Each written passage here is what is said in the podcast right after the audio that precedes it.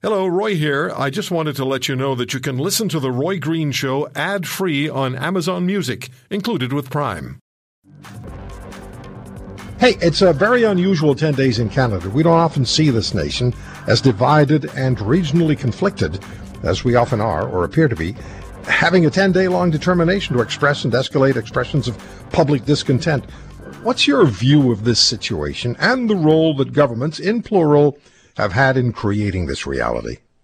So, the Ottawa protest, we have seen uh, anti COVID restrictions protests pretty much throughout the pandemic, uh, right across the country. But those were localized. This was the first real national protest. Um, you know, they started in Vancouver, they went to Ottawa, and they didn't just protest over the day. They're now in the, the 10th day and they're setting up a camp. They're, they're staying there for for a long period of time. This weekend saw sympathy protests in almost every major Canadian city, some that were quite small and dissipated quite quickly, like in Toronto or Edmonton or Vancouver. But Quebec City, they're staying. Uh, and there has been an ongoing blockade down in the uh, Coutts, Alberta, which is at the Canada-U.S. border, that has virtually shut down the board, the only 24/7 border crossing uh, from Alberta for over a week. So this is different than what we've seen throughout the pandemic. And we talked to the mayor of uh, Coutts yesterday. Jim Willett was uh, was on the program. So, uh, what role, political science professor, what role does governments, and I'm saying plural now, have? what role have they played in creating this reality that's spreading across the country. You said, now, you're right. In Toronto, there was not as much today as there was yesterday, but yesterday there were thousands of people. They uh, commandeered an intersection in uh, Vancouver yesterday. Police estimate what four or five hundred trucks. Um, so, so what role have governments played in creating this? I think it's key that you use the word plural because the trigger seemed to be this uh, trucker vaccine mandate, that there'd be a, a quarantine period for international truck travel. Um, not for vaccinated truckers, but for unvaccinated truckers.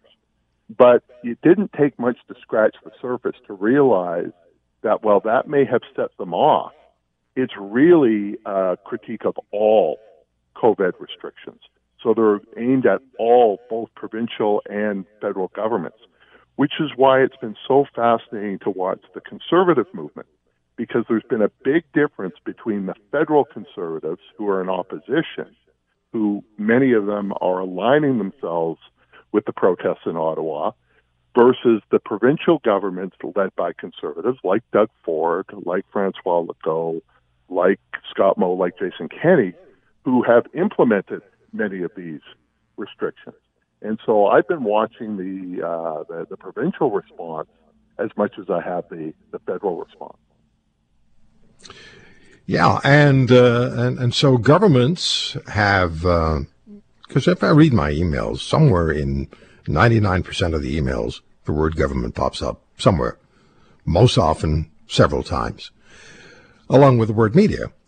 Uh, so governments are, we know politicians are generically mistrusted. We see it in polling that is done on a regular basis. So if governments had had the role in getting us here, what role does government have to assume in getting us out of this? Are they able to do it? I spoke with Darrell Bricker earlier of Ipsos Public Affairs, and Darrell said it may end up being a situation where you get the Conservatives, the Liberals, and uh, the NDP just agreeing it's we have to have an election. Uh, I, I doubt that we'll, we'll see an election federally, but people don't show up to protest who are satisfied or who are happy true, yeah. with the restrictions, right? Yeah, uh, right. So it's a, it's a minority that, that is showing up. But it's been interesting to watch the reactions of the of the government. So mm-hmm. uh, Legault did backtrack on the extra health care premium for the unvaccinated. But I Andy, think that Andy backtracked on the vaccine mandate. Yeah, um, they. I mean, they still have um, for healthcare um, workers. Yeah, um, so they they have backtracked, but I think they were going to backtrack from that anyway. That was widely panned. Uh, Doug Ford is bringing down the restrictions, but I think that's independent of the protests. Scott Moe has announced the imminent dropping of all restrictions in Saskatchewan, but I think that was that was going to occur regardless. Jason Kenney, that's much more interesting because only eight, nine days ago, he was talking about the removal of restrictions by mid March. A couple days later, after he got back from Washington, it was late February. And by Thursday, it was within days. And so I think his approach is in direct response to what is going on in Coutts as opposed to what we're seeing in with, with Moe and, and with uh, Ford. So there has been uh, some some movement on the provincial side. I'm not seeing any indication of movement on the federal side. In fact, the transportation minister is even talking about extending that trucker vaccine mandate to interprovincial uh, truckers, not just international truckers. What's the objective politically? Do you think? I think it is. Uh, I, I think it is not all about public policy. I think it is about politics as well. I think they are taking the opposite track of what the conservatives are doing, and and basically saying we're not going to kowtow to these protesters. In fact, if anything, we're going to respond in a much more harsher fashion um, yeah. as opposed to a, a public policy uh, element to this. But it's we a very we, dangerous, volatile situation, Roy. I, I, I, don't think that's being overly dramatic here. Yeah, we have uh, we have just uh, received news. I see from uh, Global News. Let me just read this to you. Ottawa declares state of emergency amid trucker convoy protest. Ottawa yeah, Mayor Jim I Watson is declaring. Ottawa Mayor Jim Watson is declaring a state of emergency. Yeah, and I'm surprised a that it took that long for the Ottawa mayor to come in and do this. But there's a lot of finger pointing about who needs to take responsibility for this, right? The federal government is saying no, it's the city of Ottawa and the Ottawa police. The Ottawa mm-hmm. police chief is saying no, call in the military.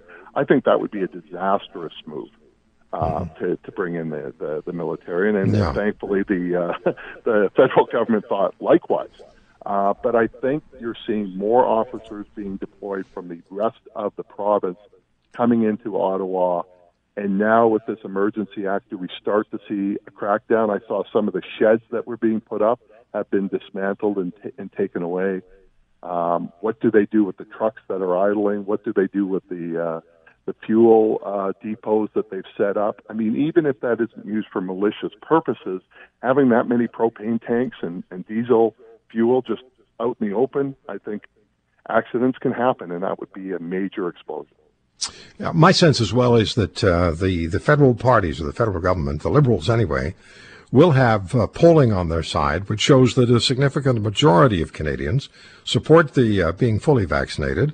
And we, we found out uh, that uh, from Maru polling, uh, John Wright was on the air with us telling us that 27%, uh, I think it is, of Canadians have said that. So a quarter of the population saying that they wouldn't be averse to having unvaccinated people uh, put in in prison, put in jail for a few days, and 37% said, "Well, cut off their their free uh, their public health care." So, I'm sure that the, the federal liberals have polling which says to them that they have uh, some well, some some elbow room. Polling on the actual convoy, uh, the initial data that I have seen. Mm-hmm. shows that a vast majority of Canadians are opposed to the actions being taken in downtown Ottawa.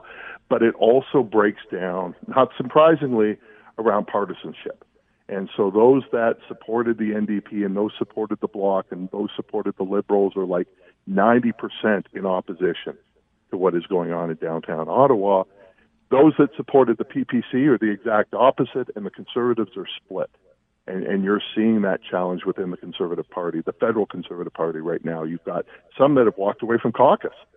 Uh, others are right. celebrating and taking photos. Some are reversing course in the span of the same day.